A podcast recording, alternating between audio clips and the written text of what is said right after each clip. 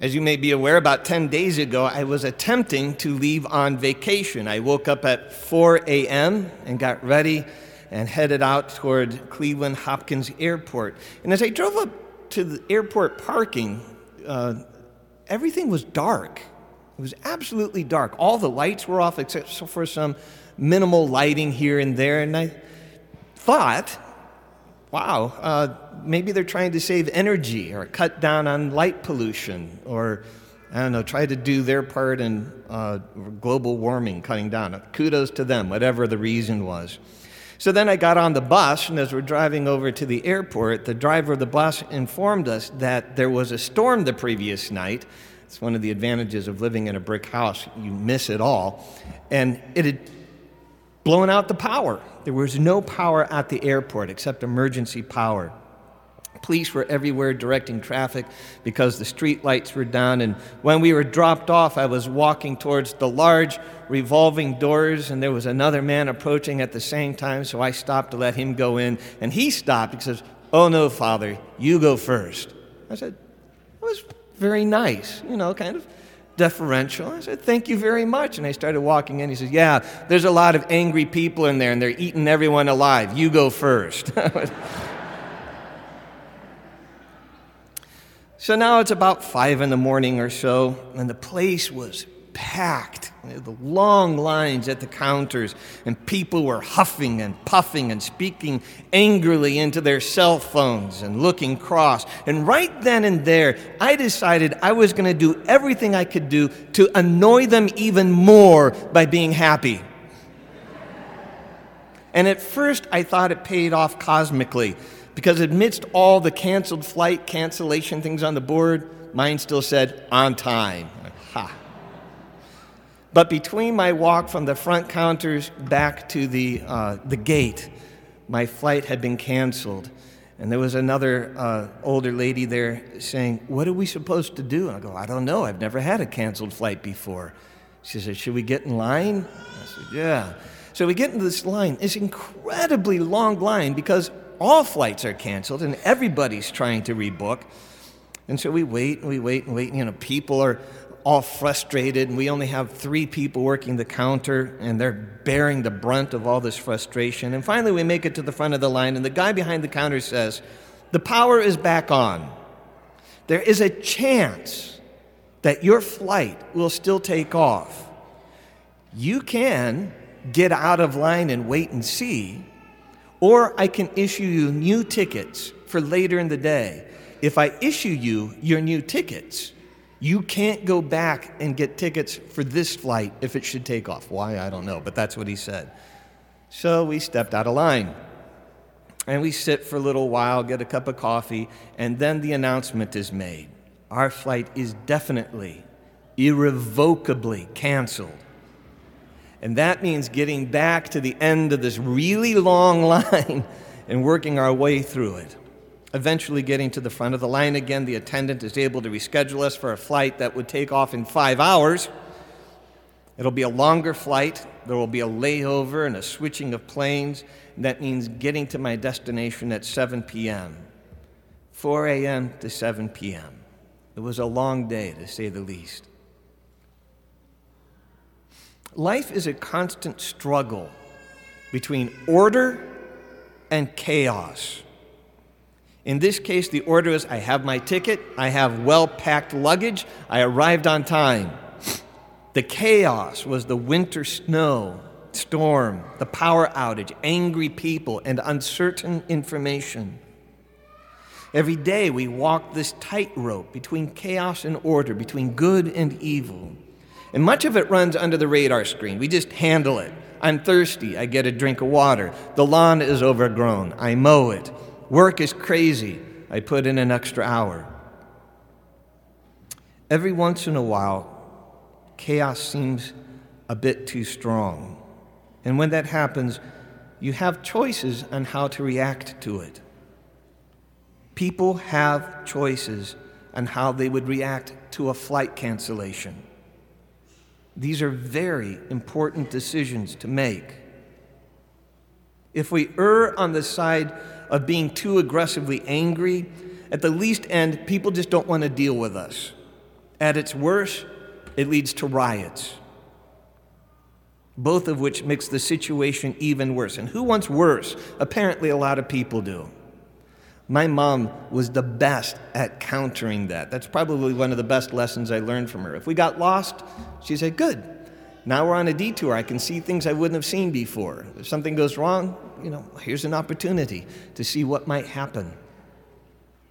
If we err on the side of being too wimpy, however, at the bottom end of the scale, we risk being treated unfairly. And at worst, and completely, we could be completely ignored and pushed aside. Both of these writ large on a society is the difference between revolution and authoritarianism.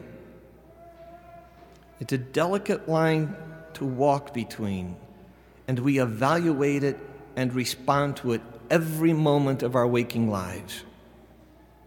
And our faith attempts to assist us to know where that line of justice and love is and what to do when life moves too far to chaos or toward totalitarianism, pulling order from chaos, just as God did when He created the universe.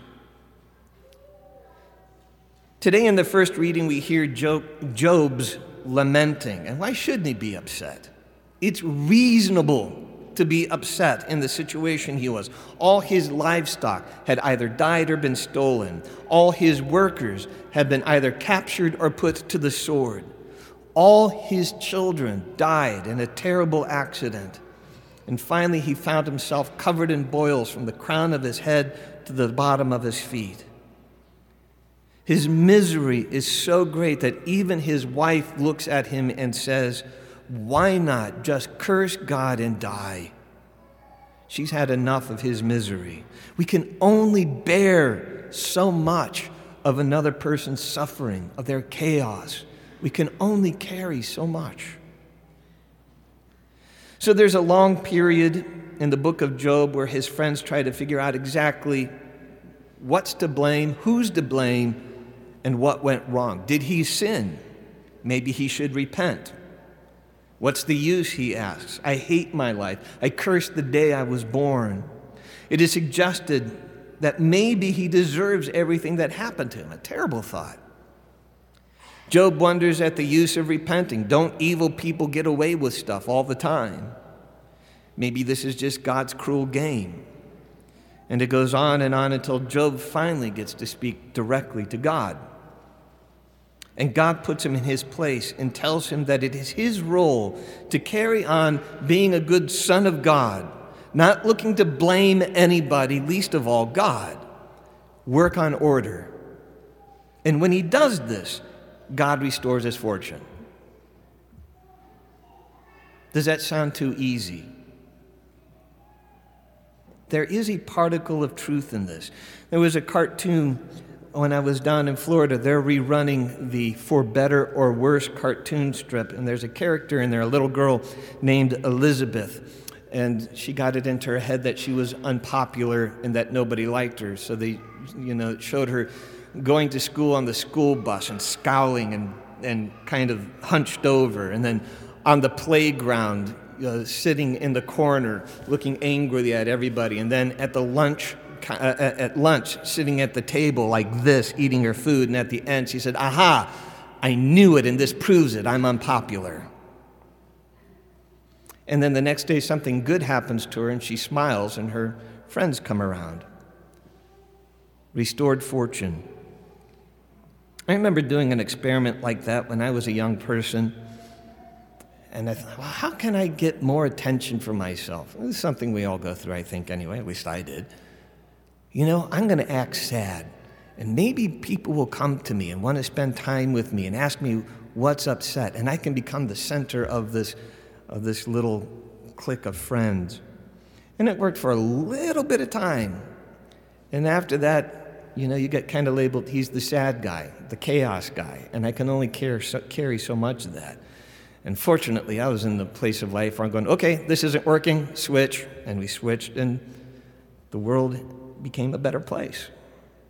Restored fortune.